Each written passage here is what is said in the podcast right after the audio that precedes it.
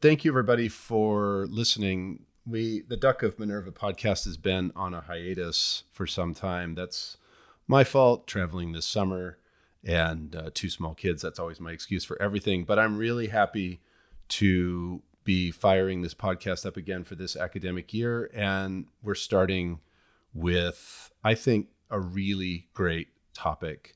So. Uh, before we get started, I want to introduce my two uh, co conspirators for this podcast, Adam Lerner and Daniela Lai. Do you want to say a few words about yourselves?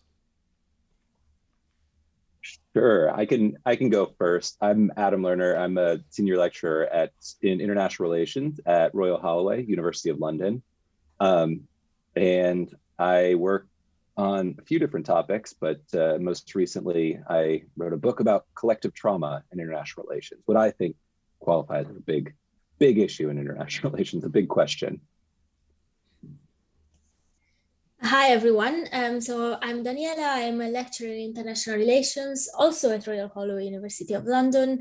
Um, and my work focuses on questions of uh, justice and the meaning of justice after conflict. Uh, so my, my book is about socioeconomic justice. Um, I guess that also should count as a big question. Yeah. Um, thank you so much for having me on the podcast. And that those allusions to big questions are allusions to what we're going to be talking about today. So. Mm-hmm uh, about a month or so ago, Bear Braumoeller posted on Twitter something about big questions and how we don't ask big questions in international relations anymore. And the co- the three of us kind of had this conversation. Is this the case? Do we not ask big questions anymore? Do we ask big questions anymore? And this is an opportune time to be thinking about this issue. We have the Russian invasion of Ukraine and the possible use of nuclear weapons uh, on the battlefield there, or the, or the worries about that. We have Xi Jinping elected to a third term, elected, air quotes, to a third term, is the leader of China, and the increasingly worried messages coming out of Washington that the, the PRC may want to move up their timeline for forceful reunification of uh, Taiwan with the mainland. We have the U.S. midterms, which always prompt some, well, elections, American elections in general, because the United States, as we all know, is the only superpower in the world, prompts these questions about the role of the United States in the international system, the nature of the international order. Will the United States continue to bear the burden of that international order, or will it change? So, this is a good time to talk about these big questions in an IR. So, without further ado from me, let's let's crack open this thing. Um, and so maybe a good way to start is to think about this from a kind of pedagogical or um, teaching standpoint. If we were to have a big questions seminar and we had you know notables from around the world in it, what what would we what would that look like? Would would we have such a seminar or would it just evolve into a bunch of small questions or would there be something overarching we could talk about in a big question seminar? Um, maybe i can start this up first. Um, i've been thinking about this a lot. I think part of the issue with uh, the big questions question has to do with the sort of fracturing of our discipline the way that we're siloed. So some of the time we ask what we think are big questions, but in ways that are not well suited to getting big, inclusive, interdisciplinary answers. So I was kind of wrestling with this question of how would you uh, orient a, a, new seminar if you could really have the bend the ear of uh, people you think need a lesson in international relations, people who um, are important in the world. I think, you know, one of the things that I would do is is stop teaching the paradigms um, in the way that we we do. It stop teaching this sort of siloed discipline where we have these sort of cohesive approaches that ask and answer their own questions in real time and start to break that down. But I was also thinking about what kind of topics um, would provide a good orientation, a good big question orientation. I was thinking, you know, if I could design a new graduate seminar right now um, for uh, you know, for people who want to go out there and make a difference in the world of international politics, I'd focus on global inequality. That's, I think, the topic that I would uh, pick. Um, I don't think I'm yet prepared to teach this course. I have to do some some work on it. But I the motivation for it, I think, is that you know there is a vision of inequality across different paradigms and theoretical perspectives in IR. You think about realism and the balance of power, balance and imbalances of power, Marxism and inequalities of class, post-colonialism looking at inequalities between the global north and the global south, or feminism looking at gender hierarchies. But this vision of inequality doesn't really get put into big question conversation. It doesn't get asked in a sort of holistic way because it's done within a single research tradition. So, I mean, partially I'm motivated because I, I am convinced that inequality is one of those great issues of our time, but also I think um, it provides that sort of focal point that can actually facilitate conversations between theoretical camps. Um, and I mean, if you look at you know some of the big issues of our day, I, I'm thinking right now about COP27 and the climate negotiations that are going on. Inequality is kind of behind a lot of these uh, disagreements. You think about um, uh, domestically in places like the US and UK, we have massive income inequality. So it's so tough to convince big swath of the population um, that might feel left left behind and uh, feel that their regions have been deindustrialized. Tough to convince them to make sacrifices. But then internationally, there's these enormous structural inequalities, legacies of colonialism and uh, conflict that uh, you know create global haves and have-nots and so we're having these international uh, negotiations where inequality is the backdrop um, and yet we're trying to have a purely forward-looking arrangement with uh, without uh, wealthy states being held accountable for their past emissions. So i would look at global inequality. I think that's a productive way to frame a big question debate. I'm interested to hear what you guys have to say yeah, if I can come in now. Um, so I, I totally agree with you, Adam, um, that a course like this should be more interdisciplinary than the usual way we teach about maybe big questions in IR. And that a way and a useful way to think about this is also to link the issue of inequality or inequalities in the plural to contemporary crisis. So you could look at economic crisis centered around economic inequalities, but also gender and racialized forms of inequalities and a planetary environmental crisis to do with climate collapse, um, or also health crisis to do with COVID-19, or even to think about like, US politics at the moment, for example, access to abortion and abortion rights um, as well. And I think this approach would also help us deal with questions on topics such as violence or justice, or colonialism, imperialism, and their legacies uh, much better. And my view on this is that in all this, in a course like this, the great debates of IR will only come in when they are helping to illuminate these issues and not just be taught as the canon. So this would be an approach that allows also more space for, and it actually necessitates a more sustained engagement with things like feminist or queer theories or post-colonial theories and decolonial theory or ecology and post-structuralism from the start rather than you know following the approach of teaching theory by theory and letting the theories ask and answer their own big questions. Um, and I think sometimes we get a little bit stuck into teaching about these topics in a certain way because that is the system that has been in place for so long uh, of teaching, you know, a 10 week uh, graduate seminar as a one theory per week. But if you only have 10, that there are very important things that you will end up leaving out. And the best strategy that I've found so far of dealing with this issue is really to put different theoretical perspectives into conversation in each session. Um, if you're organizing the sessions are revolving around these important questions of crisis and, and inequalities. Um, so if they don't, if students, uh, you know, the students we want to teach that who we want to make a difference in world politics, if they don't get the in-depth understanding of a specific theory in a specific week, you know that's that's fair enough they could go on and specialize on that in some other course but they need to have addressed these big questions or big problems um, in a way that is more uh, productive and through a more diverse set of theoretical perspectives first. So i i think i agree with what both of you are saying. I, i'm just it sounds to me, Daniela, like the paradigms come in for you. They just come in through a problem-oriented structure, right? Is that is that fair? Yeah, I think there are, you know, interesting things that IR has had to say in the past about world politics, and I'm I'm not I'm not arguing that you know students shouldn't read uh, Waltz.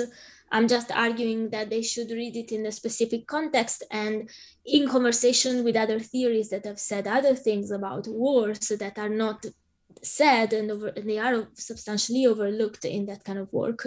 Yeah, so you're bringing yeah. the the different theoretical paradigms or perspectives into dialogue centered around specific um, issues or problems like war, inequality, etc. Mm. I, I mean, the reason I'm asking because it sounds to me, Adam, like you you do you feel the same way? Do the paradigms come in through this problem, or do we just junk the paradigms altogether? What I'm wrestling with is yeah. the origins of big questions. Right. So you can sort of well, understand them. The paradigms, God, it's not really a good term, but we'll go. Yeah. We don't really have anything else uh, that works. The paradigms set the you know set the stage for asking questions. And so if we uh, so are the paradigms themselves the seedbeds of the big questions. And so do we have to keep them or can we get rid of them and focus on problems? Because i kind of want to focus on problems but we need some kind of theoretical frameworks to engage those problems right?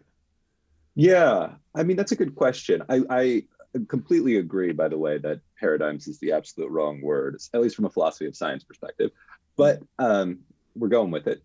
Paradigms. Uh, I really like Daniela's idea of focusing on crises because I think it provides an avenue for historicizing some of the paradigms. Because if you look at, you know, the major IR paradigms, to a degree, I mean, to a significant degree, they developed to in response to global crises, global changes. Um, I mean, uh, the you know classic example, constructivism developed as an IR paradigm, an alternative in response to the end of the Cold War, right? This, I think there's a, a historical narrative to tell there. The the development of realism after World War II. But then, you know, if these are if these paradigms are responding to historical crises, then we can, you know, ask to what degree are they transportable to contemporary crises? And I think in that sense, they serve less as a sort of holistic framework and more as a, okay, this this was a good way of thinking during this time period. Let's see how and to what degree we'll update it for our time period. So we have a, a bit of a more flexible uh, vision of the paradigms. I think part of the problem is, and this is, a lot has to do with what I view as the self-presentation of realism. You know, scholars like Waltz and Mearsheimer uh, portray their theories as this sort of parsimonious mo- holistic model you know pitched at the at the systemic level that um, you know has a sort of scientific quality that it's not meant to be adapted and bended and modified according to historical change. Um, and that might not be the best approach for a more you know uh, for a discipline that's more oriented towards contemporary problems and contemporary issues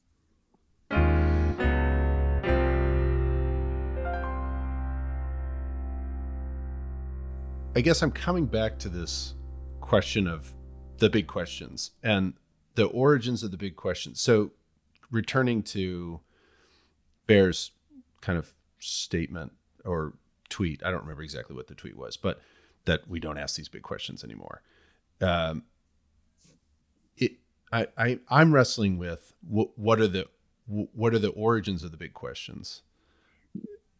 If the theoretical paradigms are the origins of the big questions and are simultaneously stultifying the big questions. How do we get around this, right? So I, I can see, I mean, I, I take both of your points that the sort of paradigm in, you know, graduate theory, IR theory, paradigm by paradigm is actually can actually be stultifying to the big questions because you're not actually you're playing in the same sandbox, right? So realism doesn't speak to environmental issues. And so when you're in your fear in the realism sandbox, climate change is just not a thing that you do anything about. And so climate change is clearly a big issue and there are big questions to be asked about climate change. But if you're in the realism paradigm, you're not you're not engaging those.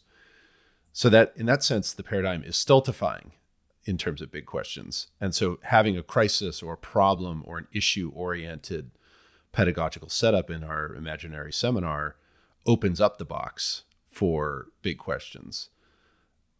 But I still have this lingering suspicion that the paradigms themselves are, are the seedbeds or the sources of these big question frameworks. And so I, I guess I'm maybe there's no resolution to this. I'm I'm struggling with how would we teach this graduate seminar in such a way that opens up those questions, but recognizes the paradigms as playing that role if it does. And maybe it doesn't. Maybe that they don't do that. So I'm sorry if I have to go there, but the key thing for me, or one of the key things, is how do we define what's big? And I feel like a lot of people, when we talk about big questions, they hint at the fact that these questions are important. That's a general assumption, but that then what is important is harder to define. And sometimes in a lot of these discussions, what is implied by big question is that big equals macro, so that we are talking about something happening at the systems level, that it's about you know, something at the system level of analysis. So, you know, a question of why wars happen, right? That kind of thing.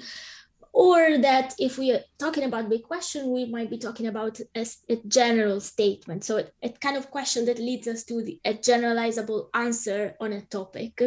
Um, and or that we're talking about a big question as say historical IR might do, looking at big questions as historical processes of change or that you have to look at in a longer kind of time frame and these things are all slightly different and they imply a different way of answering the questions as well and a different kind of ir scholarship. Um, and ultimately i mean this has to do with a question of you know who is in a position to say this is a big question and what they mean by big and whether people around this person in the academic community of IR will accept that these are big questions. So I think right now probably I know this doesn't answer your question, Jared. Um, I'm sorry if it doesn't, but I think IR is and it's a good thing, diverse enough that there can be different ideas about what big questions are that can coexist. And what that means for me is that you can address questions that are big according to certain standards without necessarily having to convince everyone around you that it's a big question. Mm. That's deeply that unsatisfying. That, make, that makes sense. That makes sense. The you do open this this area, this issue, I mean, we haven't defined what a big question is. And I think this is, uh, this ties in with a long, longish thread that Tom Nichols put up that uh, Peter on the Duck has responded to with a with a post, and Tom suggests that, and we can we can get into this uh, more later if we if we so choose. But he suggests that there's been this scientificization of IR, and this has led to a failure to be able to answer big ish questions about Ukraine, I guess.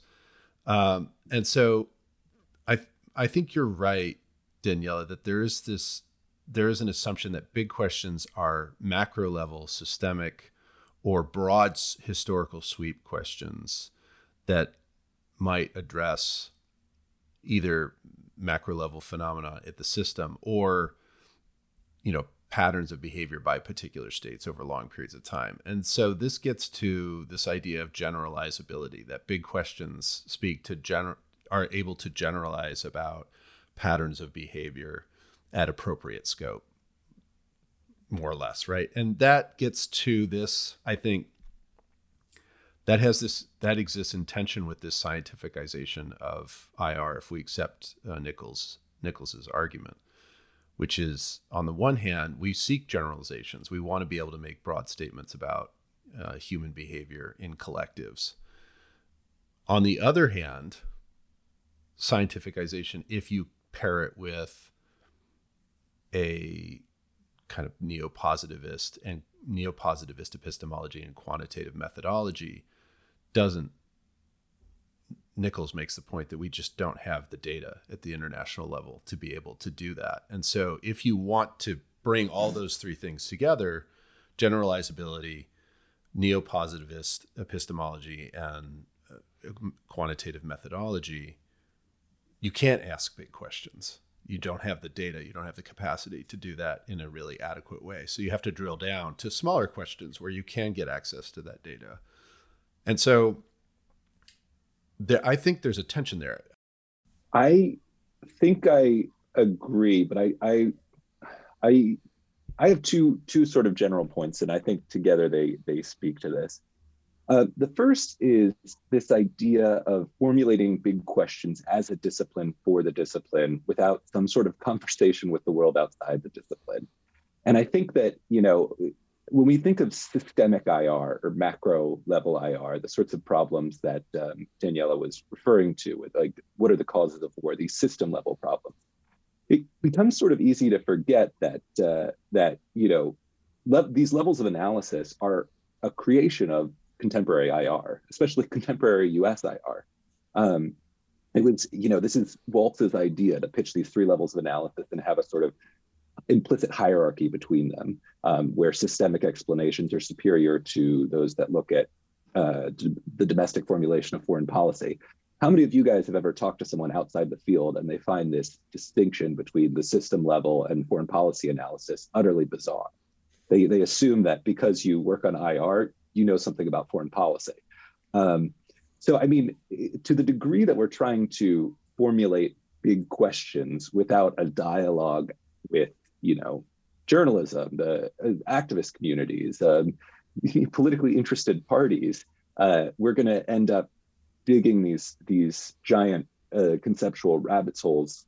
I don't know if that's a if I'm mixing metaphors there. Um, digging these giant holes for ourselves that you know we've we've created a big a big problem or a big question for ourselves like what are the causes of war across time and space when really the relevant policy question at least in our time period seems to be you know what's the cause of russia's invasion of ukraine and what should we do about it that seems plenty big enough mm. um, to most people and pitching it at the level of what are the transhistorical causes of war seems uh, you know almost inane. yeah um, and then, but another thing I would say is this this issue of the scientific science the scientification of IR, the, the move towards uh, neo-positivist epistemologies and quantitative methodologies. I think you know it's not as though those are the only things that still exist in IR, but I think that the the fracturing of the discipline has led to sort of a fracturing of what we consider big questions. So in this this more quantitative IR community, I think you know the definition of big question has really shifted to big data. You know, uh, big methods, big data, ambitious research projects. And I mean, I certainly appreciate that sort of stuff. I I I think you know specifically of the work of people like Daron Acemoglu or Dani Rodrik, um, who have you know done a lot of work and are both economists, but have, have done a lot of work uh, that speaks to IR and political science, and they just mobilize these massive data sets. And I think that that's a real ambition for that's what bigness looks like to um, a certain wing of the discipline, and that's great.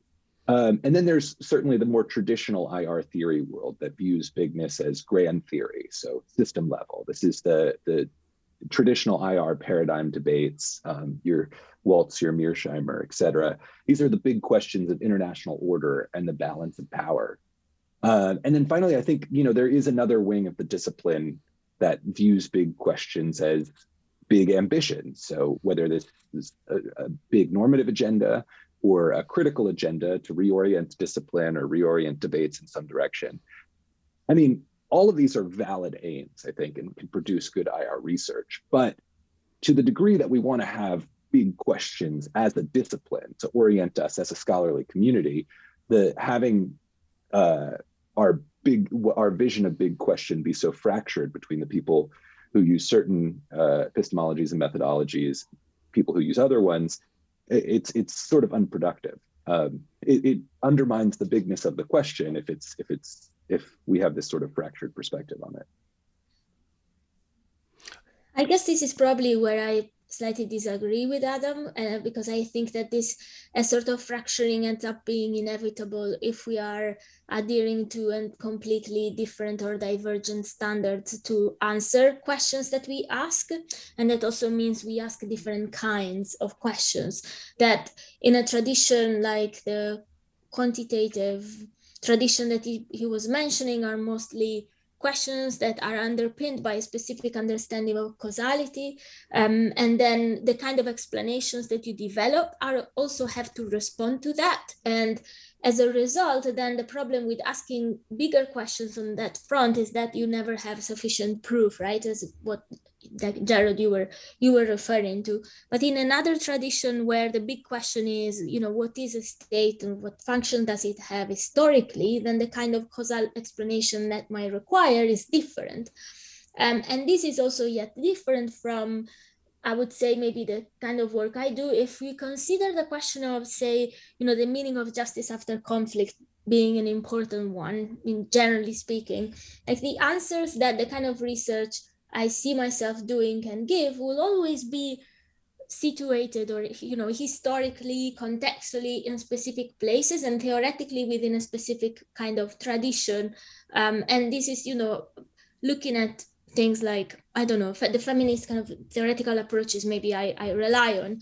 So methodologically for the kind of work i do this the research being situated in this way is not a problem. Like it's not a bug. It's not a limitation of its generalizability because it's not concerned with that with that kind of generalizability. It's a feature of the approach but it doesn't mean that it cannot speak to different ways in which we can understand the big question of you know, meaning of justice after conflict. So you know i think that what we maybe need to do more is to spend more time thinking about how we show that this kind of situated or relational approaches in research this kind of work speaks to big questions anyway but in a way that is different from the generalizability of the questions that the other type of research asks mm. so uh, if i could come in briefly i completely agree that I wouldn't be supportive of a sort of epistomethodological monoculture where we all have the same notion of what a big question is and how to answer it. But I do kind of think that, you know, at least my ideal would be to have big questions that, you know, are sufficiently broad that people who are epistomethodologically flexible and appreciative of different, you know, different ways of asking and ways of knowing can have you know can use them as focal points to meet and discuss things. So i, I mean i think about my research when i like uh, for example in my book i, I use um, a certain epistemological orientation but at the same time like it in formulating the argument you you sometimes look to stuff that's more um, you know neo-positivist or sometimes you look to stuff that has a more uh, historical bent some you know to, to bolster your argument you can there are ways of bringing these things into conversation with each other. Mm. Now, certainly, if you're looking for, you know, the the the sort of the um, the the bar, if you're setting the bar for causal identification and, and rigor at a certain level, those conversations aren't going to be possible because you need a sort of flexible understanding of different types of causes, different types of uh, of of um, explanations, different different types of good research without dismissing some as journalistic and descriptive and others as explanatory. You have to have a sort of flexible notion of what explanation can be. But if you if people are willing to be sufficiently flexible, the big questions could potentially serve as focal points to have productive conversations across those divides. Uh, maybe I, I, yeah, I don't disagree with that. Maybe it's just that I am a little bit more pessimistic about people's willingness to do that. Well, um, but I mean, yeah, I agree. I think that's a good point. Just to give like a concrete example, if we think of like solving climate change as a big question, or I mean, potentially could be more elegantly framed than that. Like there's people with all sorts of different epistemological orientations working on issues related to climate change, whether it's people working on climate justice, histories of ecological destruction or um, you know doing formal modeling to figure out how to get uh, agreement get people to agreement but but if we phrase or frame the question of climate change, and I'm obviously not putting it as a question now, so I'm not doing it very well. But if we frame it in a sufficiently broad way, couldn't that serve as a focal point to bring people together? Um, the kind of heading to to bring you know different approaches together. I I don't know.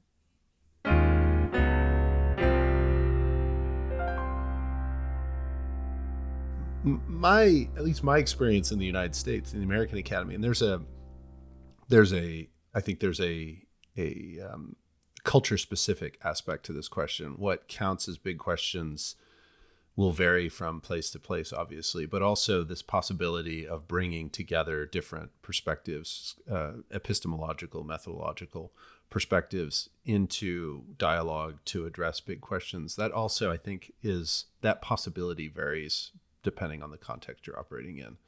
So I think coming back to this issue of fragmentation that you both have talked about, my experience, at least in the American Academy, is that the that these the differences in terms of what gets defined as an appropriate big question and in particular how you are supposed to go about investigating those questions gets imbued with a normative normative political power and I don't. That's an inelegant way of putting it. But there's there's a there's a kind of a um, a, a, a social dynamic here whereby people who ask particular kinds of questions in particular kinds of ways are actually doing proper IR, proper scientific IR. That's usually the normative uh, valence that's attached to it. And if you're not asking those kinds of questions in those kinds of ways, then there's no conversation to be had or very little conversation to be had. You're doing critical theory or you're doing normative theory or you're doing something else that's not really scientific and not really can't be brought into dialogue with proper so it does come back to some of these issues about the scientificization of IR and what that means in particular. Tom Nichols you alluded to a kind of physics envy, and Peter rejects that in his Duck of Minerva post from yesterday or the day before, whatever that was. But having having a background in physics, there's something to this, right? That that you know we want to be doing proper scientific work, and if you're doing other kinds of things, that's unacceptable. That's journalism. That's whatever, right? And it's normatively and pejoratively classified as something subaltern, which means that we it's going to be very difficult to bring these different conceptions of big questions and different conceptions of how to ask big questions or address big questions into dialogue with each other. And so then we end up with this fragmented landscape where we're talking past each other, we're asking, even if there are big issue areas like climate change that really require multiple perspectives, they end up just getting siloed together and nobody's in dialogue.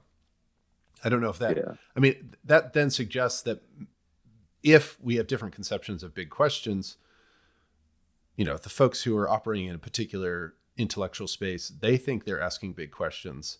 And people who are operating in a different intellectual space don't see that as the same way. They're asking big questions. And then the question about, or the issue then becomes whose conception, whose intellectual space is predominant. And that that predominant space is the one that defines big questions and the means by which those questions are addressed. Yeah, and I wonder to what degree realism kind of made its own bed here, because you know that for so long they were talking about uh, the science of IR modeling, parsim- parsimony, trying to whittle down international relations to as few variables as possible. Well, what does that lend itself to, right? Like, what when you, what sort of analysis does does that lead to? I don't agree with the way that Tom Nichols conflates the the dominance of realism during one era with the rise of quantification in the next, but I think they certainly had, you know, uh, you know, their effects echoed one another.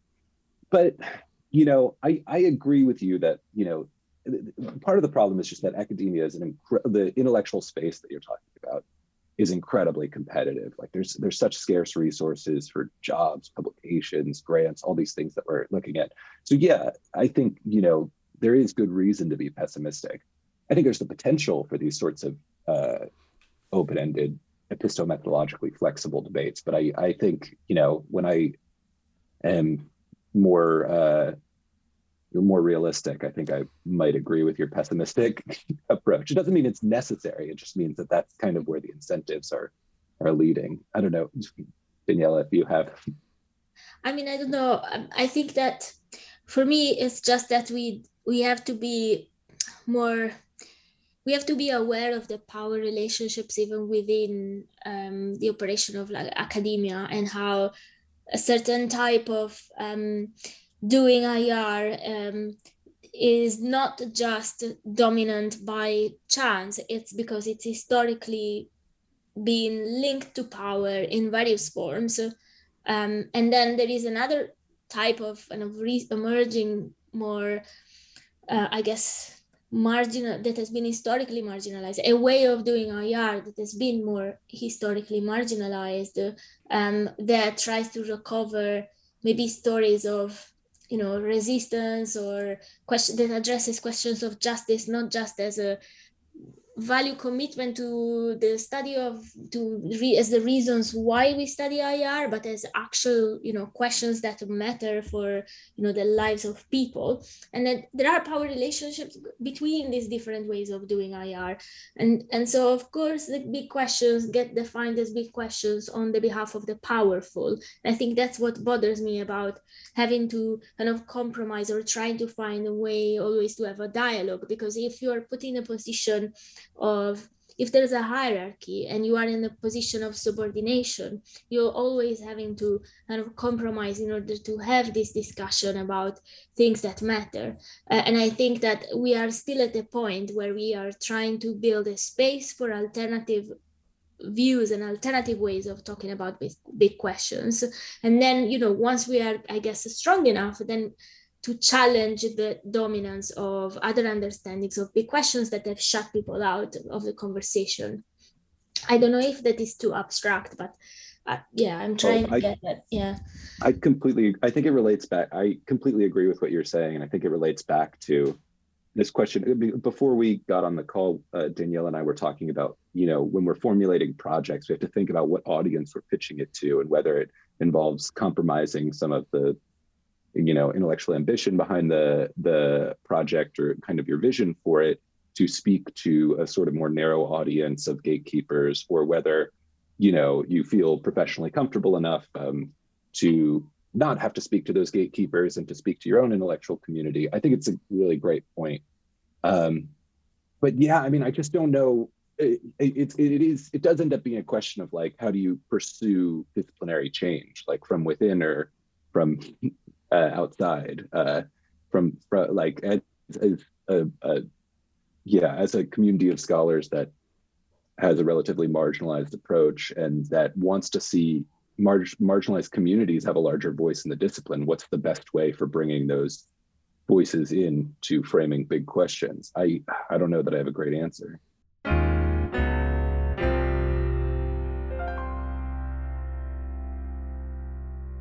Something you guys have been talking about has gotten me thinking about something, another aspect of big questions. And maybe this is where some of the concern about big questions is coming from.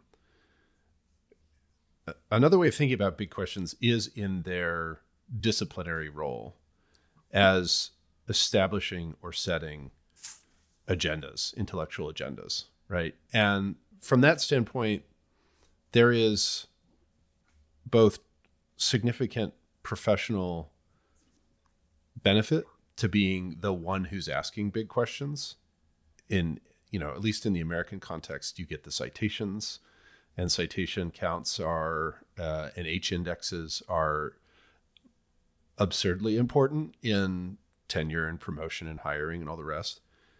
Um, mostly because I guess we don't have any other metric for evaluating people. You can't just say, oh, that's a good idea. We'll hire them or promote them. We have to have some quantification behind that. So if there's a professional incentive, professional benefit, tremendous professional benefit to being the agenda setter, but we can't all be agenda setters, right? We most people are going to be lurking on they might engage with big questions, but they're not going to be asking the big questions. They're going to be working on some smaller piece of it. And I think maybe then the concern about big questions comes from a sense that the field is undirected. Again in specific intellectual spaces because you can't if i'm correct that these intellectual spaces are mm, if not completely incommensurate more or less incommensurate then in then a sense that either if you're looking at the field as a whole and trying to make them commensurate it feels like the field isn't going anywhere isn't engaging anything doesn't have any direction or purpose then the that raises this angst.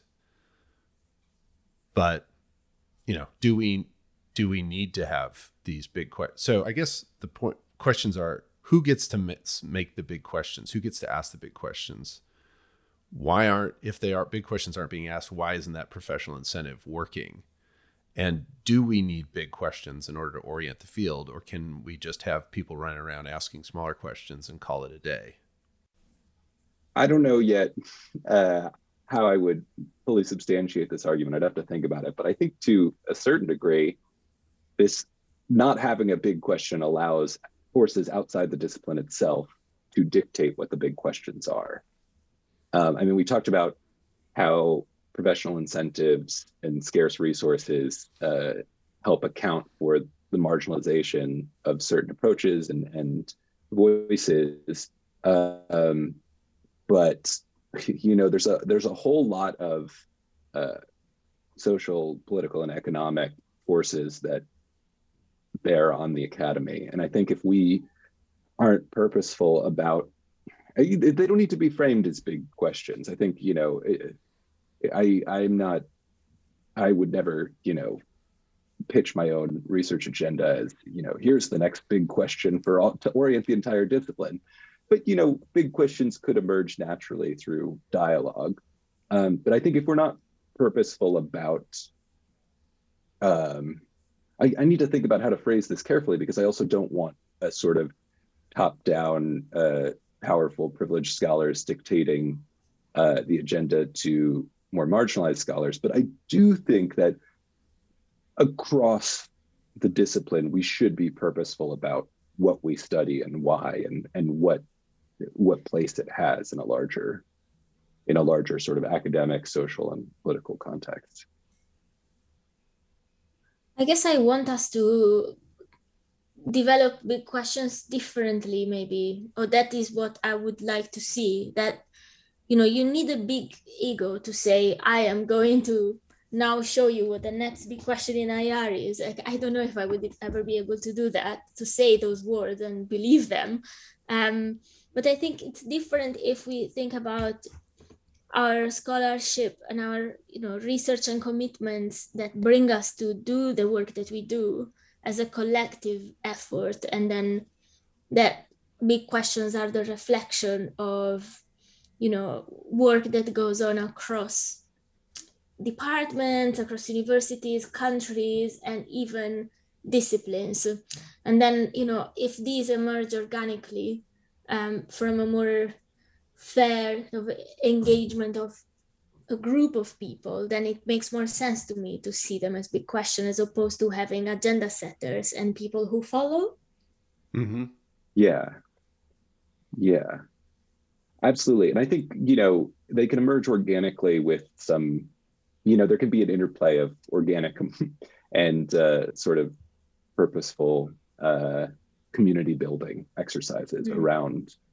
Um, I was thinking a little bit. So before we started this uh, podcast, we all had a look at this this chapter from uh, Robert Keohane on big questions in the study of world politics. That's in uh, the Oxford Handbook of Political Science.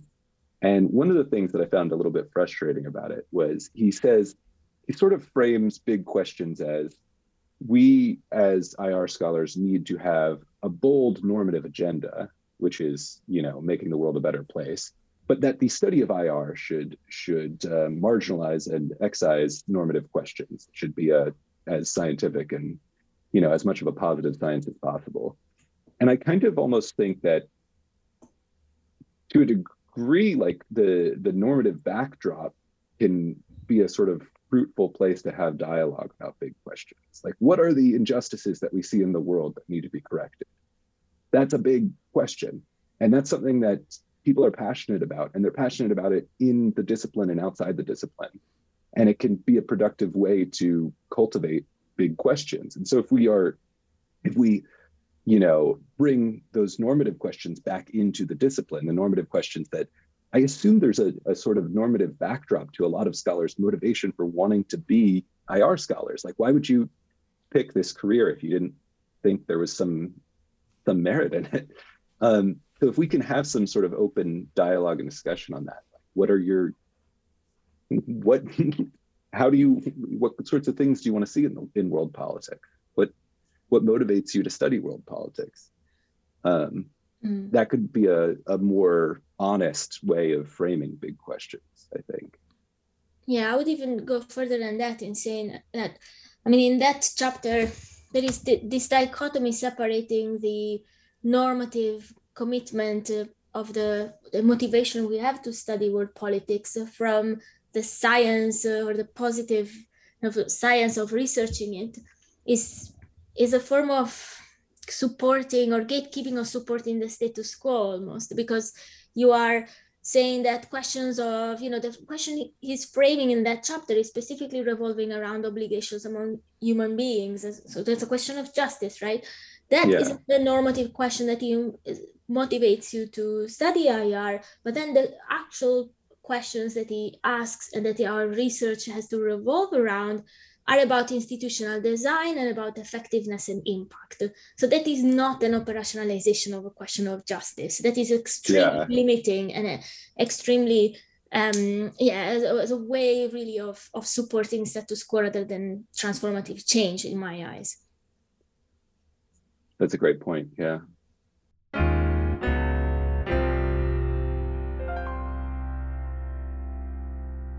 I I do think there's a lot to this normative moral um, backdrop in terms of thinking about big questions. But the more I think about it, I mean, I started this podcast kind of all in on the idea of big questions and that big questions need to be asked.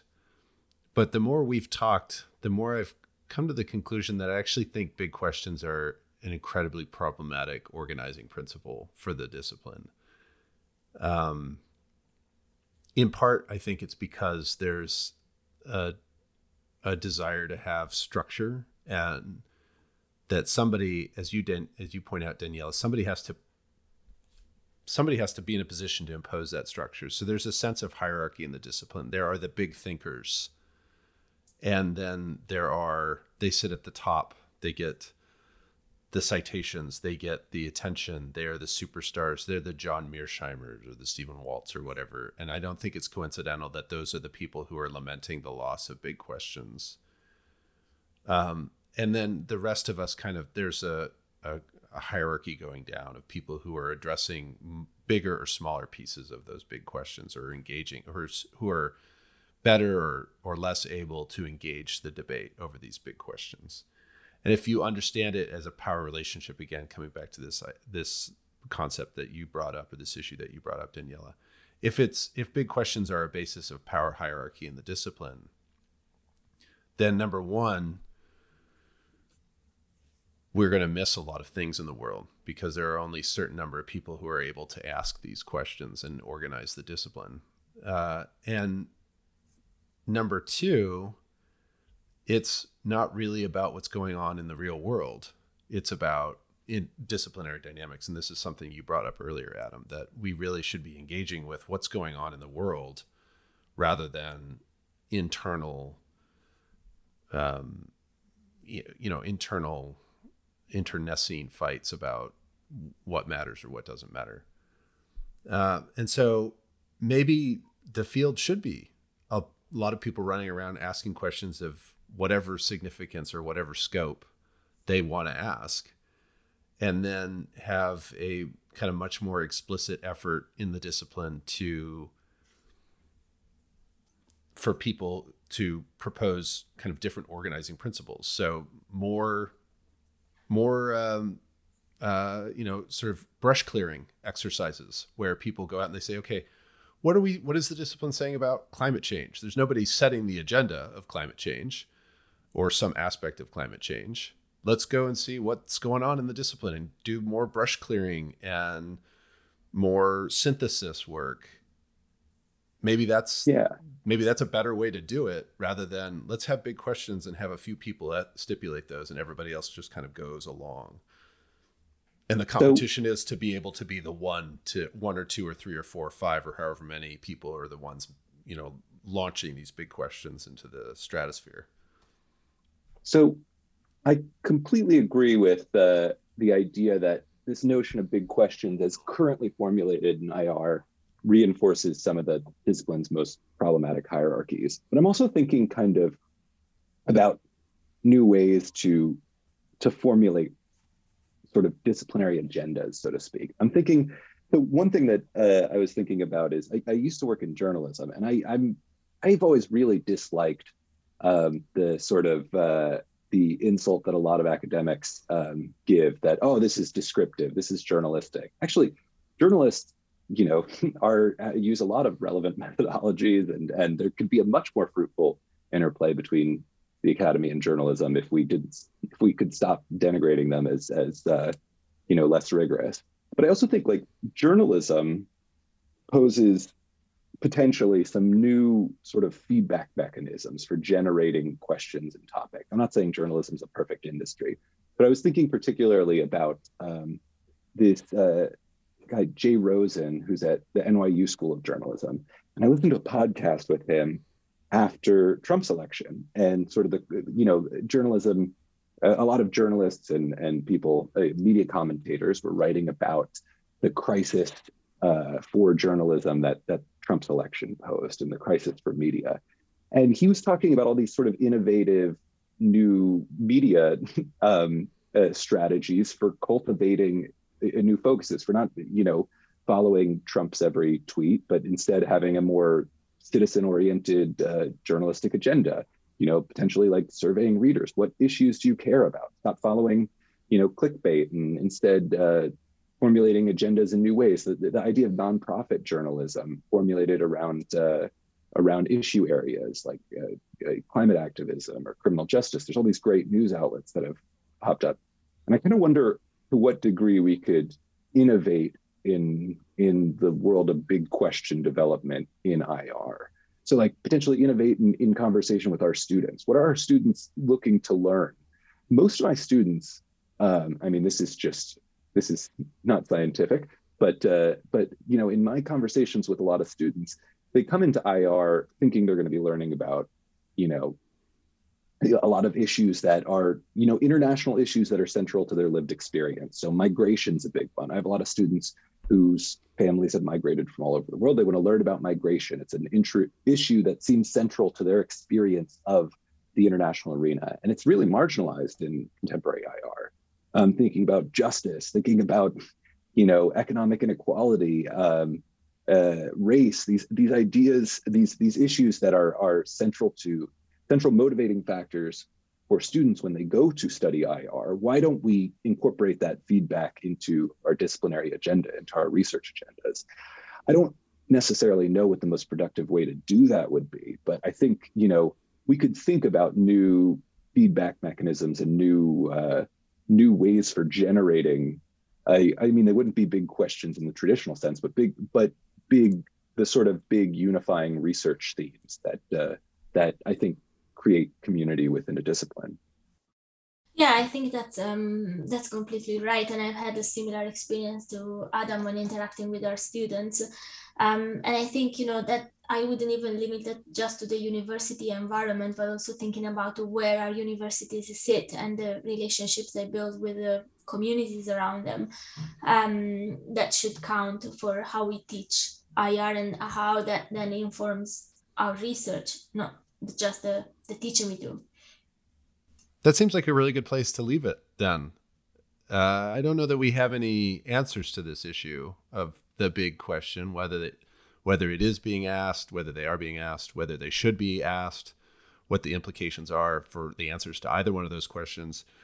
But I, I, I found this, I think I found this conversation quite helpful. It pushed my evolution on the thinking on this quite dramatically. As I mentioned, I started in one place and now I'm in a completely different place. So if I'm wrong, it's your fault. Uh, so thank you very much to both of you for for coming on to the Duck podcast. I, I think this was a really I, I think it was a very fruitful conversation. I hope our listeners get a lot out of it. Thank you so much for having me. Thanks, Jared. That was great. Thank you. Thanks, Daniela. Thanks. Thank you both for inviting me.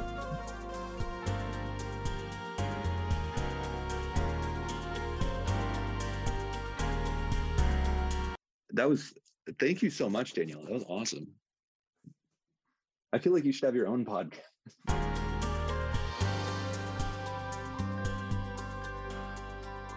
The Duck of Minerva